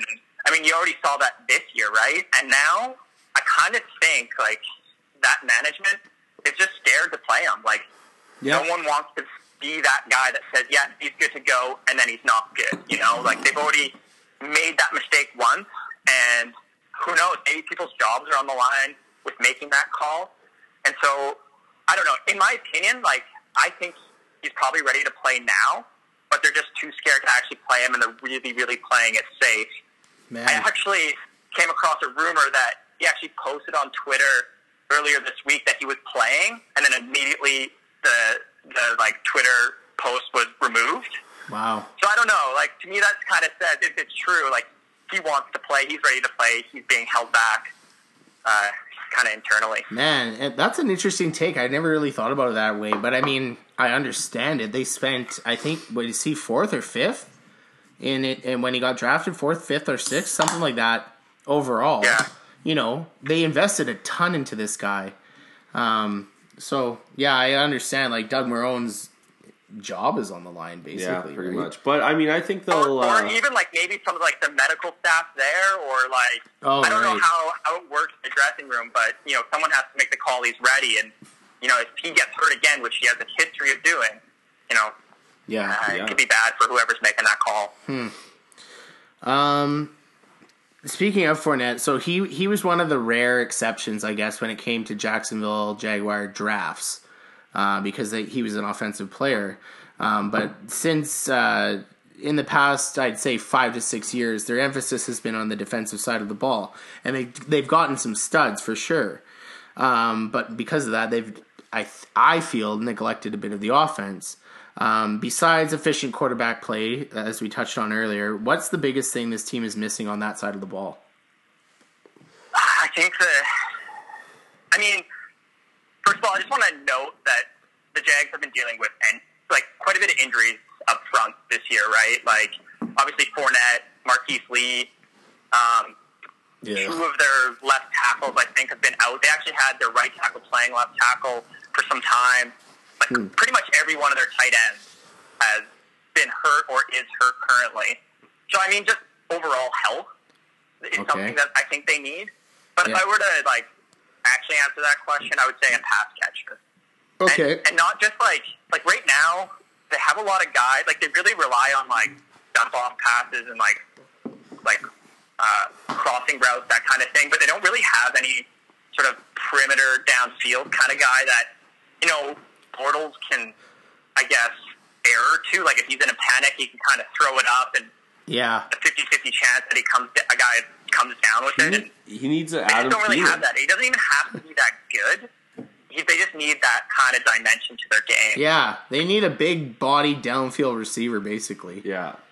Yeah, Um, like and that. like, like, the, I guess Allen Robinson would be that, that, but obviously he left the team. And I think like Marquise Lee will stretch the field, but he's he's diminutive. Like he's not very, he's not a big player. So yeah, I tend to agree you know? with that. Do you know the story behind Robinson? Like, why did he decide to leave? Yeah, he hit free agency, and And uh, they just I like think he wanted to get paid and went elsewhere. yeah, probably. Um, and I mean, yeah, I'm Why sure not? if he's him right now, sitting in Chicago, he ain't regretting it. No. Yeah, yeah. Um, so yeah, yeah, I tend to agree with that too. So like, who's the who's their main tight end? Is it O'Shaughnessy? It's Seferian Well, they have Jenkins. Darian Jenkins, right? But he's on the IR, Okay, and then they have Niles Paul. okay, I think he's I think he's out, and then yeah, O'Shaughnessy, and I think he's either out or like dealing with something. okay. So I don't. To be honest, I don't like. If they were to start tomorrow, I don't know who would be playing tight ends for them. All right. Well, who knows? It, it- regardless, Johnny and the Valley View Vices will pick them up, no matter who they yeah. are. Um, this next one, you know, I've kind of been bugging Maddie about this the last couple weeks, but he keeps asking guys uniform questions. Okay, so uh, the last one was from Doris. I know Maddie and Doris were talking at the at the liquor store, and that's how that last one came through. But so My this girl. this one's from Matt, but I'm reading it out. he says, "We got to know your thoughts on the new unis." Last week, I had actually mentioned that they were some of my favorites, and they are.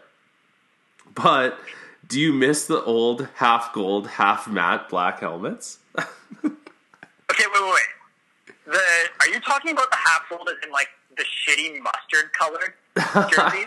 No, I'm No. talking about their helmets. Their shitty helmets that they just switched from. They had like The the, two tone. oh, okay. Yeah. But those baby poo mustard ones that you guys had were terrible as well. Yeah, those were Those color no rush. way, man. No, those are my favorite. Like, I actually don't really like the Jacksonville jersey, but I love the mustard one. It's just like so heinous. Yeah. That I, it's like it's too good. It's too ugly not to like. Yeah, it is. You know? It is Kellen to a T. Yeah, oh yeah, big time. Give me the grossest thing you can Well, find. I will say this. I was kind of thinking about this. I think you guys were talking. You have been talking about jerseys, you know, Oh, a yeah. couple of times on the pod. Love it. Not you guys, not you guys, Kellen. Okay, Matt has been talking about jerseys. Okay, Matt has been talking about I'll about jerseys. fucking talk about it every pod. I'll have a me. uni section. I love it. I Yeah. love it. But anyway, Yeah, I mean it's it's fun to talk about, but I was gonna say, um, Matt, like I I think our tastes are very similar because I actually really like the Browns jersey. If I had to pick a top jersey in the league, I think I would take it. It's just you know simple and Classic. the colors are nice. I don't know, Yeah. but I also really like the 49ers jersey, which I think you also mentioned last week. Yeah, yeah, those are my number ones other than Cleveland. Yeah, for sure. I love those ones. You know those classic ones, even Green And, Bay. and Gord, like Minnesota, really? I like the purple. I think the purple's dope. The purple and You're, gold. you're, you're a real tough guy on the exterior, but man, what? I think it's sick. tougher than I thought. And Yeah. and the like I said, the matte purple helmets are pretty dope. Yeah, I don't mind that. Yeah. So okay, getting back to the question though, what do you, what do you think about your team's new unis? Because Matt needs to know. I gotta know. Just know that in general, I just like don't like the Jaguars jerseys, and I have one. Like I have the the teal and black, Yeah. and they're like leather teal shoulders. It feels like, oh man, I don't even know how to explain it. It's just the weirdest like jersey to put on. It's so stiff and boxy, and then there's like got this leathery shine. I don't know. Just in general, I'm not. I'm not I don't mind a the huge fan Jags of their jerseys. Fuck, you can't, you can't leave the listeners hanging. Who's the player? What do you mean? on your Who's jersey. on your jersey? Oh, it's fucking Bortles, man. Oh my god. Oh, of course. Okay. Have you, have you guys seen that Barstool Sports like clip? Of him like giving like a a tour of his house? Yeah, yeah, but there's like a very specific clip in that interview. Like the interview is awful, but there's a 10 second clip that's so good. you not seen this? No, He's a beauty. d- t- what what Okay, happened? So they they ask him like he, that girl asked him, "What would you be doing if you weren't playing football?" Oh. And he just goes, "Uh, I don't know, probably working construction and ripping cigs." I, I have what seen a fucking that. beauty! Yeah, and Gord was like, he's my favorite quarterback in the league. He does seem like a beauty, Oh, that was so funny. Oh, but man, that's great. oh well. Yeah, Oh. I, I'm a. I like Bortles. I'm a Oh, Bortles okay. fan. Well, moving away from uh, the Jags, how's it? How's it been since you moved down to Houston? How's it going? How, We how are you liking it. that We city? were touching on it a little earlier, yeah, I guess. But yeah, but like, are you are you enjoying it? Like, what's the city like? It's it's good so far. I mean, it's it's been a month and a half, and it's just been like I don't know. Your your first couple months, you're just getting shit done. Like I had to get a car. I got it. Had to get a house. All my stuff came only like a week and a half ago. You guys saw how uh, homeless looking I was in my place with nothing in here except a, TV chair and like stand. a small desk. Yeah, But small uh, desk. It was a TV tray, buddy, and Yeah, a it was a TV and a tray. lawn chair. Oh, it was a sad sight. Weekend at Bernie's. Um, but yeah, I mean, other than like getting set up, it's it's been good. Like it's you know obviously a warmer place to live, and I like that. And uh, the food here is is really good. oh yeah, The thing that kind of sucks is I just have to drive everywhere, and that's been a bit of getting used to. Like I spend now easy like an hour a day in the car. What kind of car did you before it was get? Like an hour a week. what kind of car did you get? I got a BMW. oh,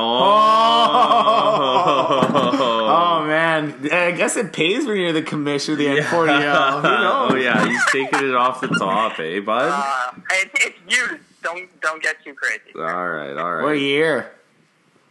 Uh, it's 2015. Oh, Okay, yeah. okay, yeah. Used. Gently used. yeah, and lady driven, and continued to be lady driven. Yeah, you're gonna slap a van sticker on the back of that car like you did the tor- the you did the Mazda. Oh man, I sold that car to my sister, and uh, probably three weeks later, the clutch went. Love you, man. Like I had no problems with that car for five years, and then three weeks of her owning it, Oh, I had to go to the shop. yeah, that's a typical Kellen move, right there. I I know an auto body guy if if she's looking. Yeah, I know an auto body fix. But uh, what I mean, what's going on with the Cat Guys franchise in the N40L? I mean, are you on the lookup? Are you nervous? Do you believe the players Yeah, you have? Of course. Are are you know? Are you looking to shake it up? What what what's going on? So I'll, I'll be the first to admit, like my team is not that good, right? Like the fact that I'm four and three, like I think it was Shane that asked that last week. Yeah, It's I, I'm as shocked as, as he is. Like you look at my point four, they're the same as Scott's, and Scott's one and six. Woo. So I've just been I've just been getting like favorable matchups. Um, but like I, yeah, I'm nervous.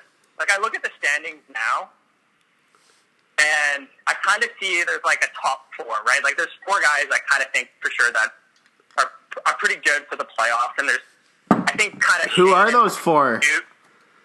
So I'd say obviously Chris, uh, Matt. I'd put you up there.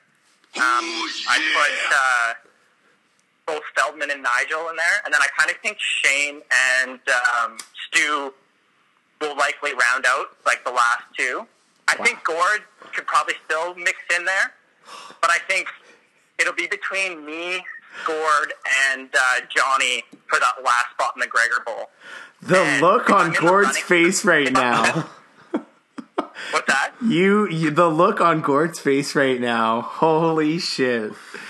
I was gonna wait till the end to say this, but like, if if you weren't aware of what was actually happening in the league, you would swear to God Gord was like in second or first place right now, just based on your podcast. But like, that, like if you guys always talk about who's gonna win your your division, and you kind of like play this game where I'm picking my team, no, I'm picking my team. I I gotta say, I think it's gonna be Matt. I think uh, Matt, you're, team. I think you're a bit of a dark horse here. Thanks, man. Appreciate it. And Not Gord- not Gord, talked about a lot. Still, you could still get in there, but like I don't know. I don't They're need. You know what? That, that's the thing. That's the thing about the hard hats, man.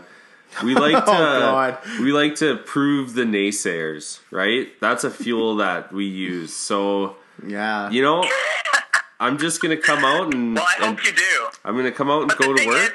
kind Yeah. of going back to your question though, like I, I'm not ready to blow anything up on my team yet. Like I think this is what's good about the punishment is that it keeps people in check. Like I am gonna wait until at least I kind of feel comfortable that I'm not going to be in the Gregor Bowl before I do anything too crazy. Because if I'm in that bowl, I want to make sure I have a good enough team to avoid going into last place. Yeah, That's true. for sure. If Stewie wins, he's giving you a tat, and I can't imagine what Stu would make you get. A cat paw or something like Yeah.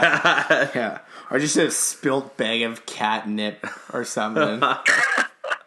Ah, man. Man, Um, speaking of the league, uh, Kel, you've taken on the unenviable job of commissioner. We touched on it earlier uh, for the last four seasons. So, we just want to know how have you enjoyed it, and what or who has been the biggest pain in the ass to deal with over the past four years? uh,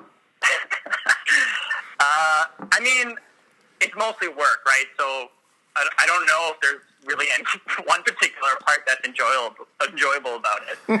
um, but like, I mean, it's nice. Like, I kind of feel a little bit responsible for the success of the pool, and so I kind of like seeing you know people enjoy it. Obviously, um, I like. Uh, I kind of that's kind of why like in previous years I would do those like little write ups that try to build some storylines and get people in there, even if they're kind of out of the the playoff run. Yeah. So I, I kind of like the whole building of the league.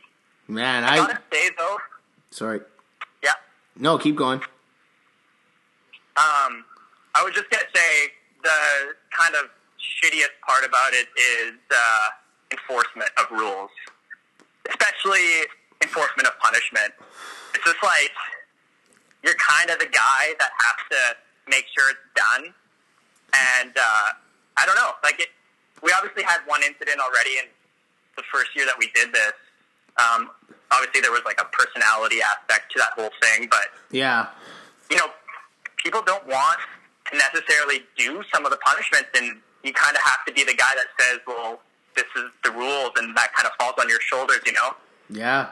They So were it's, the it's, it's a little tough, and like, I know people are talking about getting a little bit more, um, I don't know, severe with with the punishments, talking about tattoos and and whatnot, and uh, like that's fine. I just don't know if I personally can enforce that. I kind of think, I kind of think the benchmark is what Stu did in the second year. Like that should be the baseline. yeah. And then anything above that, it's like you should always be able to option to something equivalent to that. Yeah. Yes. If, if people want to like kind of peer pressure the the tattoo thing, I'm all for it. I just don't know if you know I can enforce it. Yeah, that's true. Stu Stu's punishment was the right mix of a lot of things. It was the right mix of uh, public uh, viewing Yeah, and um, that's true. indecency, frankly. Uh, the right amount Yeah, of yeah. intoxication. Uh, and there was a great, there was a lot of uh, the members in the league actually there, so it it, act, it worked out in a, on a lot of levels. I don't know if we'll get we'll get a punishment that hits on all those levels in the upcoming future, but like Yeah. yeah, I think I I wouldn't I I didn't mind Stu's at all. We've talked about Scott's this past year, but it is what it is. I know, like like the thing with Scott, obviously it was a weak punishment, but what you guys don't know is that that whole thing was supposed to be done at Nigel's wedding, Yeah. right? Yeah. On the dance floor. Oh, and there was a bit of pushback. So, and it was a reasonable pushback, right? Like From Nigel? Nigel's wedding. It's not Scott's shaming. Like he didn't really want to take the the spotlight away from Nigel. So it's a bit on on me Oh, before planning. Scott pushed back. that. Scott was the one pushing back. Well, we kind of had a conversation about it the night before, and uh, it was like, you know, it's Nigel's day, it's not mine, and it was a fair argument. That's true. But you know what? Like, we know Nigel, and do you think he would have A, cared, or B, noticed? no. True. I'm just Very kidding. true. No. I'm fine with it. The other, the other aspect of this too, I think, should be enforced is if you do win the league and you give out a punishment and it's really severe and you eventually lose the league, I'm going to hold you to that standard. Hmm. Like if you get somebody to get a tattoo, now the bar has been raised for you, and that's the expectation for you. I agree. all right. I like yeah. that. Yeah, that's fair. Um, Yeah. But you know, one thing you can control as commish is changing our division name from Big Bear to Axe Head. yeah. Hey man, put in a formal request. You know, give me a give me a text message. Oh. Send me an email. Consider consider this the formal request. Two of the four members would like to change it to a an, uh, It has to be a forty that exists. a malt though. liquor that we can buy and purchase and drink. Yeah, Okay, I like it. Yeah. So, I like it. I'll put it. Accent, right? yeah. well, I think that's the only other one. I can't think of another one. Okay. all right, all right. Um, it sounds badass. yeah. Axe Axe's work for Rundle and Beverly too. Oh yeah, old mine. um, all right. So we all know you are the cat guy, right? And uh, considering you're devoted, devoted and loyal fan of the A Jacksonville Jaguars, B also the Detroit Lions, Cincinnati Bengals, the Carolina Panthers, the Hamilton Tiger Cats, the Detroit Tigers, the Florida Panthers, the Charlotte Hornets, formerly the Charlotte Bobcats. How how do you find to keep up like time to keep up with all these cat teams? Like are you just on SPCA websites? Like are you consider are you considering renaming your team the Charlie Murphys? God. So many cat teams, eh? The Charlie Murphys.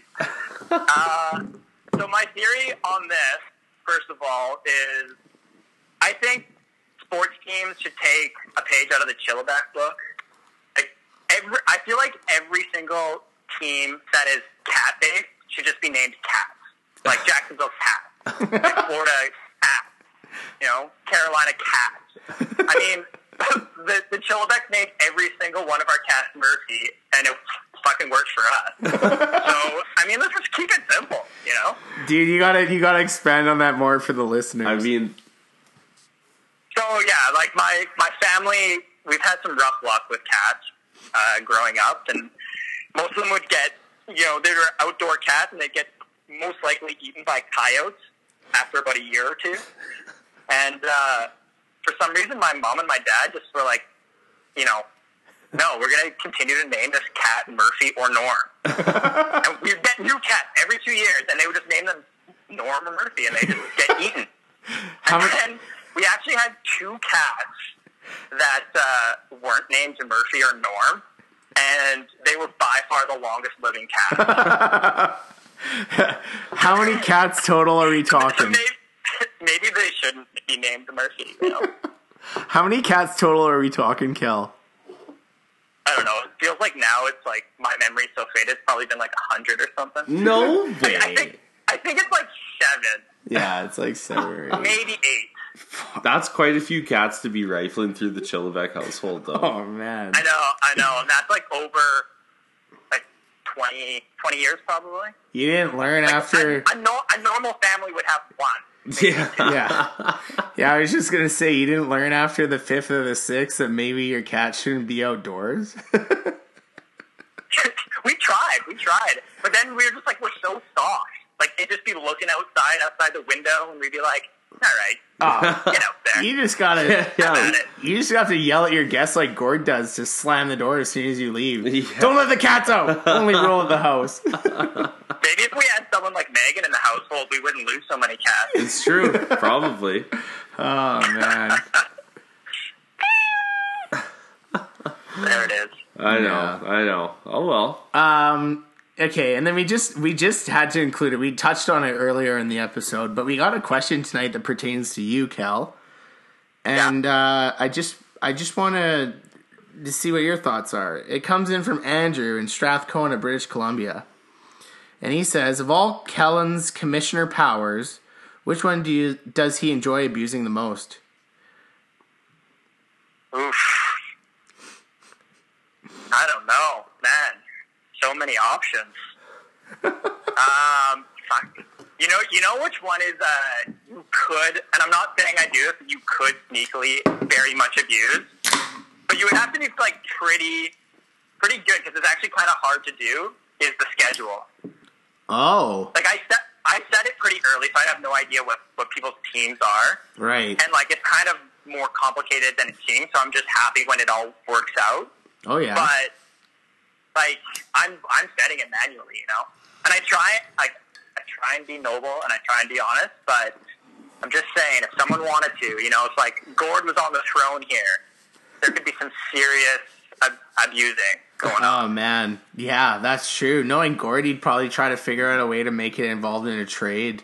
Yeah.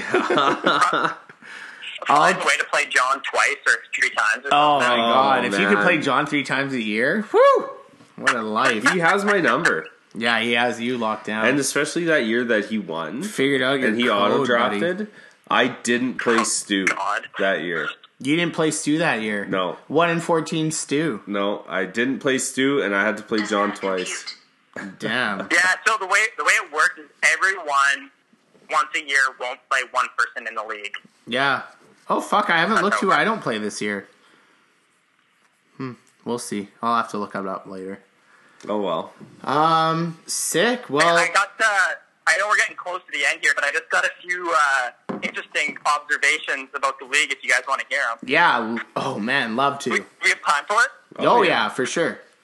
What are we running on here? What like what what time are we at? I don't know. GarageBand counts in bars, not seconds or minutes, and I didn't look at the clock when we started. Nah, we're going going for a while. It's alright. I don't know. The last couple weeks have been longer than uh, pod pod uh, normal, but I don't know. I think it's been uh, appreciated. We've got pretty positive feedback from some of the listeners. Okay. So yeah. Well, I don't So- have that much. I just have a couple points, and they're kind of shaming some people here. Oh yeah. BFB is all about thick skin. That's good. And so the first one, I kind of feel bad for doing it, but it's it's Scott. So I don't know if you guys are aware of this, but he's the last franchise in our league to make the playoffs. Like he hasn't ever made the playoffs. Ever? And, uh, he's one in six now, so I think it's pretty unlikely that he's going to make it this year. So that Oh. makes it four years in a row. Oof. oh no. Really? So I, I kind of feel bad because Have I made the playoffs? bit New.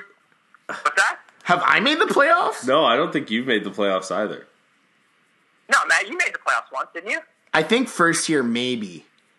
But I've been B pool specialty for the last two for sure. Shit, I better check. I, I was convinced that you had made it once. Maybe in the first year. When Nigel Yeah, was was naive. yeah, yeah, yeah. Yeah. The thing, the thing about Scott, like the first two years, I'll just like I'll give it up to him for like you know just bad. Like he was just bad. It's like inexperienced, bad. Years he actually has drafted pretty good teams. And I looked back, and last year he had the like he had the toughest schedule. He had the hardest. He had the most points for against, like on average per week, out of any other team. And so, even though he had like a pretty decent team, you know, he lost the whole thing. Damn. Um, and now this year, he is again on pace to be. I think it's either the first or the second, like toughest schedule again. Hmm. So it's rough. Like I have the same amount of points for, and I have three more wins than him. So poor guy for Scott. Like I, like fantasy football. It's all it's all about the playoffs, right? Like I feel like the first time you get in the playoffs, it's like when you get a real taste of what the whole thing is all about. And I feel a little bad that he's still going into year four won't have that. Oh man. Yeah, Sorry, it's Scotty. tough. That's Tough. tough. That's That is coming tough. out of the commissioner's Um, mouth, though. And so, okay, the, the last thing I got here, um, I don't know if you guys noticed, so this week, Andy had 49 points, Yes. which is sub 50, which is awful. um, that is I think, like a very early candidate for lowest points of the year. It was actually only four points off the worst of all time Oh, really? in our league. What's the worst of all time? Take a guess. Okay. Not what do Uh, you think it would be? it's not who you think? Well, maybe it is. It's hard hard looking at Gord not to say I know. name. Is it Gord? No, it's not Gord. It's uh, it's Nigel. Wow! really? Yeah. Nige, first year? So on this topic, I kind of want to propose a new idea Okay. for the league. What I'm kind of thinking is, if you get the lowest point in a given week throughout the entire season, you have the like the one week that has the lowest. Yeah. The guy who has the highest gets to choose your fantasy football name for the next season, and you have to rock it that whole season. Oh my god, that would be devastating to the Beverly Blazers franchise. Holy fuck. Wow. I don't I don't know if it's too late to impose it, but I think it's a good one. Oh, that's that's a Wow, that's that carries a lot of clout. yeah. Because you're oh man, on the pod you'd be referred to as whatever they chose. Yeah. And there's no way we would relent on it. Oh. That would be wild. I gotta think about this, Kel. I can't give you an answer right now. Yeah, let let it's out there. People can take it for what it is, and we can we can go from there. All right. Do you have a do you have a deadline you want to know by? What's that? Do you have a deadline you want to know the answers by? Uh, I don't know. I feel like if we're gonna do it, it might have to start fresh from that week forward. Okay. So, I mean, if we did it, if we started next week, that would be great. Okay. All right. Well, you heard it. You heard it, guys. first, yeah. Uh, there's a proposal out there, and uh, the clock is ticking. And who knows? It could be a devastating blow for somebody in our league. All right, Kel. Well, I think uh, I think that's all the time we got here today. I just want to bring up one more Oh, thing before we say bye to Kel. So I was going to do this when we recapped our league, um, but I'm just run- going to do a running transaction counter for the rest of the season. And we have uh, Gord obviously in first with 23 transactions, so three this past week alone. um, and then tied in second place is Johnny in the Valley View Vices and Kellen and Yeah. the Cat Guys. So uh, not far behind you're at 19. So it's just, you know, Gord gets the rap, but You're right behind me, buddy. yeah, scramble mode in You know what? Houston. Yeah, you, that is scrambling. I'm spinning my wheels. That's what it is. Uh, But you know what? It, you, you know what a bit of it is too is I have a shitty quarterback. Like I've been picking up a new quarterback every week and starting a different quarterback every week. Yeah, you know what? When I uh, dropped that twenty on Baker on the on the wire, I was convinced that you were going to be going for him too, and you didn't. And then uh, I spent twenty dollars when nobody else bid on him. but uh, yeah, you spooked me. And then Johnny, and then that was the week Garoppolo got hurt, so I thought Johnny might be coming after me too. So, anyways, Yeah. I started Baker once I mean- and he fucked me over, and he's been on the bench since. Yeah, yeah, yeah. I, I mean, I spent eight bucks on uh, Trubisky this week. I, I don't know how that's going to work. That's Man. probably I think it'll be okay. hopefully. Mitch, our uh, BFB insider Bacon Cowley would love that. Yeah. would love that stat or that info. Oh, he's the Bears guy, yeah. Oh yeah, big time. Big time Bears guy. Cool. All right, right, buddy. Thanks a ton for phoning in, Cal. Yeah, thanks. It was fun, guys. Yeah, sweet. We'll uh, we'll talk to you. I guess probably soon. We'll probably get you back in uh, on the phone definitely before the year's end for sure. Oh, for sure. Yeah, no problem. Happy Cool. to do it. All right, man. sounds good, buddy. We'll talk to you soon. Okay. Talk to you guys later. Bye. Yeah. Thanks, Cal, again for phoning in. That was that was awesome. Uh, Yeah, the commish. Mish had a lot to, to say, say. which was great. Lots Um, to say. Don't mind one bit. No. Uh, we'll we'll start to more uh, to move towards the end of the app, and we're just gonna recap the um, Yeah, I'll go through the league real fast. the league real quick last week and the matchups that went down. Um, and we can start with uh, why don't we start with uh, Harrison Butt Kickers and the Sweatpant Boners. Uh, chose this one because the Sweatpant Boners Came through. came through. Holy shit. Diamond cutters for the week. Uh, 142 to 96. Just displayed everything. Uh, 37 points from Patrick Mahomes. John Smoke Brown got him 23. Latavius Murray proving to be one of the best pickups of the season. Yeah. Uh, Paid got off. him another 20. Uh, yeah, and uh, eat all that, and his defense got him minus two, and he still got 142. So Not bad. Had props to the bones. Uh, that moves the boners to where are they now? I don't know what level, what uh, record they have.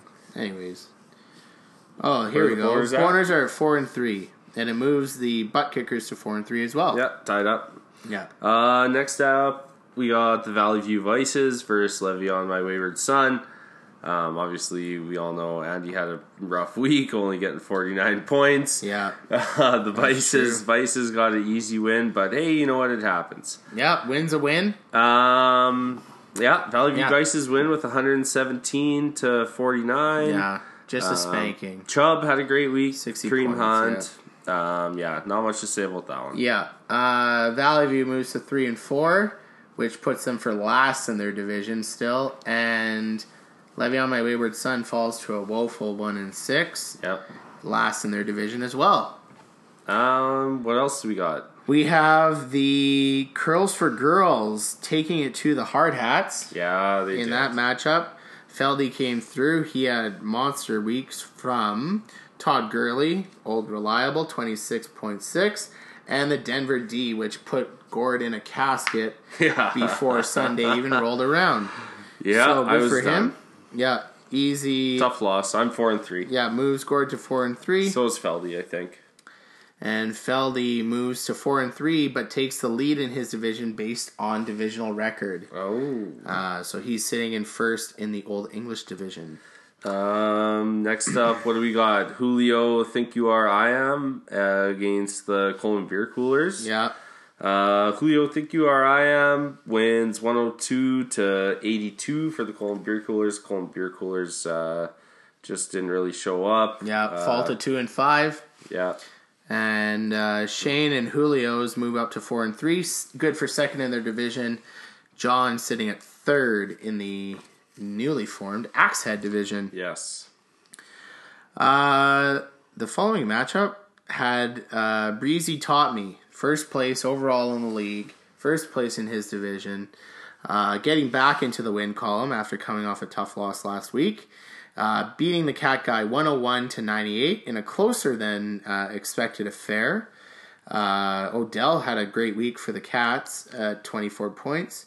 Um, but the Breezes were able to answer back with consistent play from Brees and Kamara and James White, obviously benefiting from Sony Michel going down early. Oh, uh, got him 21 points. He also left Jameis Winston on the bench with 26. Tough one. Good team. Um, what else do we got? I guess the last the one, last one. last matchup of the week, the East Lake Scoundrels, still a great name, uh, versus the Beverly Blazers. Oh, yeah, talk and uh, and the Blazers won. 122 to 81, and the Blazers move up to five and two. Five and two overall lead in the Axhead division. Yep, up ahead of Uh, me. pushing Eastlake down to one and six. Um, as Kellen touched on before, tough, tough in terms of matchups and points for for the Scoundrels, but uh, they're making the right moves. I think they've got the right ideas in place. Um, you know, and the right, and the, they're they've got the right idea. Uh, That Mostert I pick so. earlier this week was uh, uh, was was a good one, I think. Um, uh, yeah, and that's that's pretty much it. Just a quick recap of the standings. Uh, Ax- uh, Axhead Division, Beverly first, Rundle two, Coleman three, and Le'Veon four. Uh, Old English Division, Curls for girls, first place, second place Harrison, third place Cat Guy, and Eastlake brings up the rear.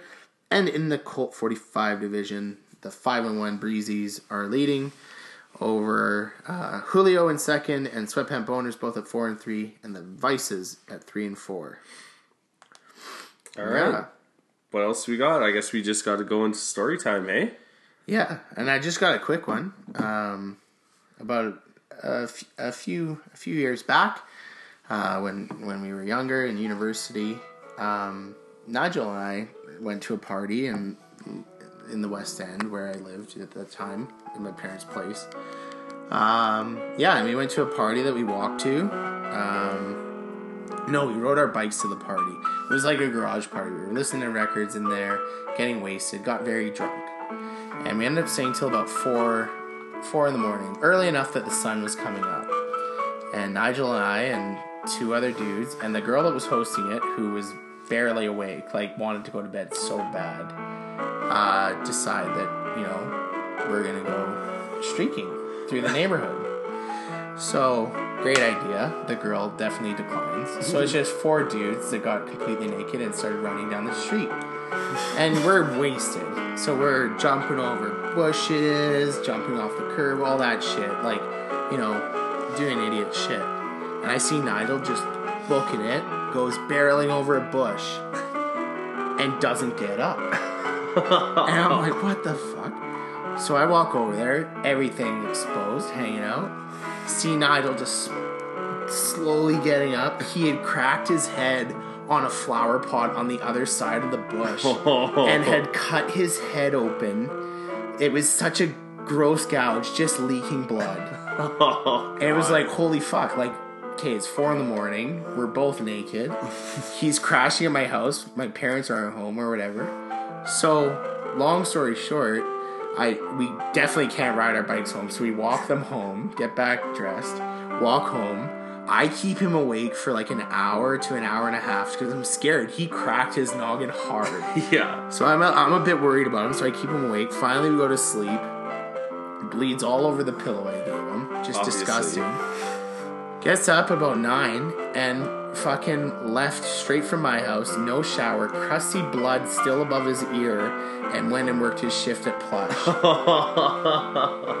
Just haggard. Yeah, that's Like, gross. man. very, very gross. Oh. So that was the time Nigel and I went streaking. Oh, man. Oh, And that's that's Nige- this week's Yeah, app. Nigel's a character, but yeah. Yeah, he's a gem. Also a doctor. Well, also I know doctor. it's hard to believe after what you just heard. But beauty nonetheless. Yeah. Well, so, yeah, all right. Well, I think that's about it. Um, yeah. Special thanks eight- again to Kel. Yeah, episode coming on. Uh, eight in the books. Kel with our guest, and, And uh, Thanks to Ted for holding it down tonight. yeah, and I guess what will we? Uh, we'll see you next week. Big L, rest in peace. Rest in peace.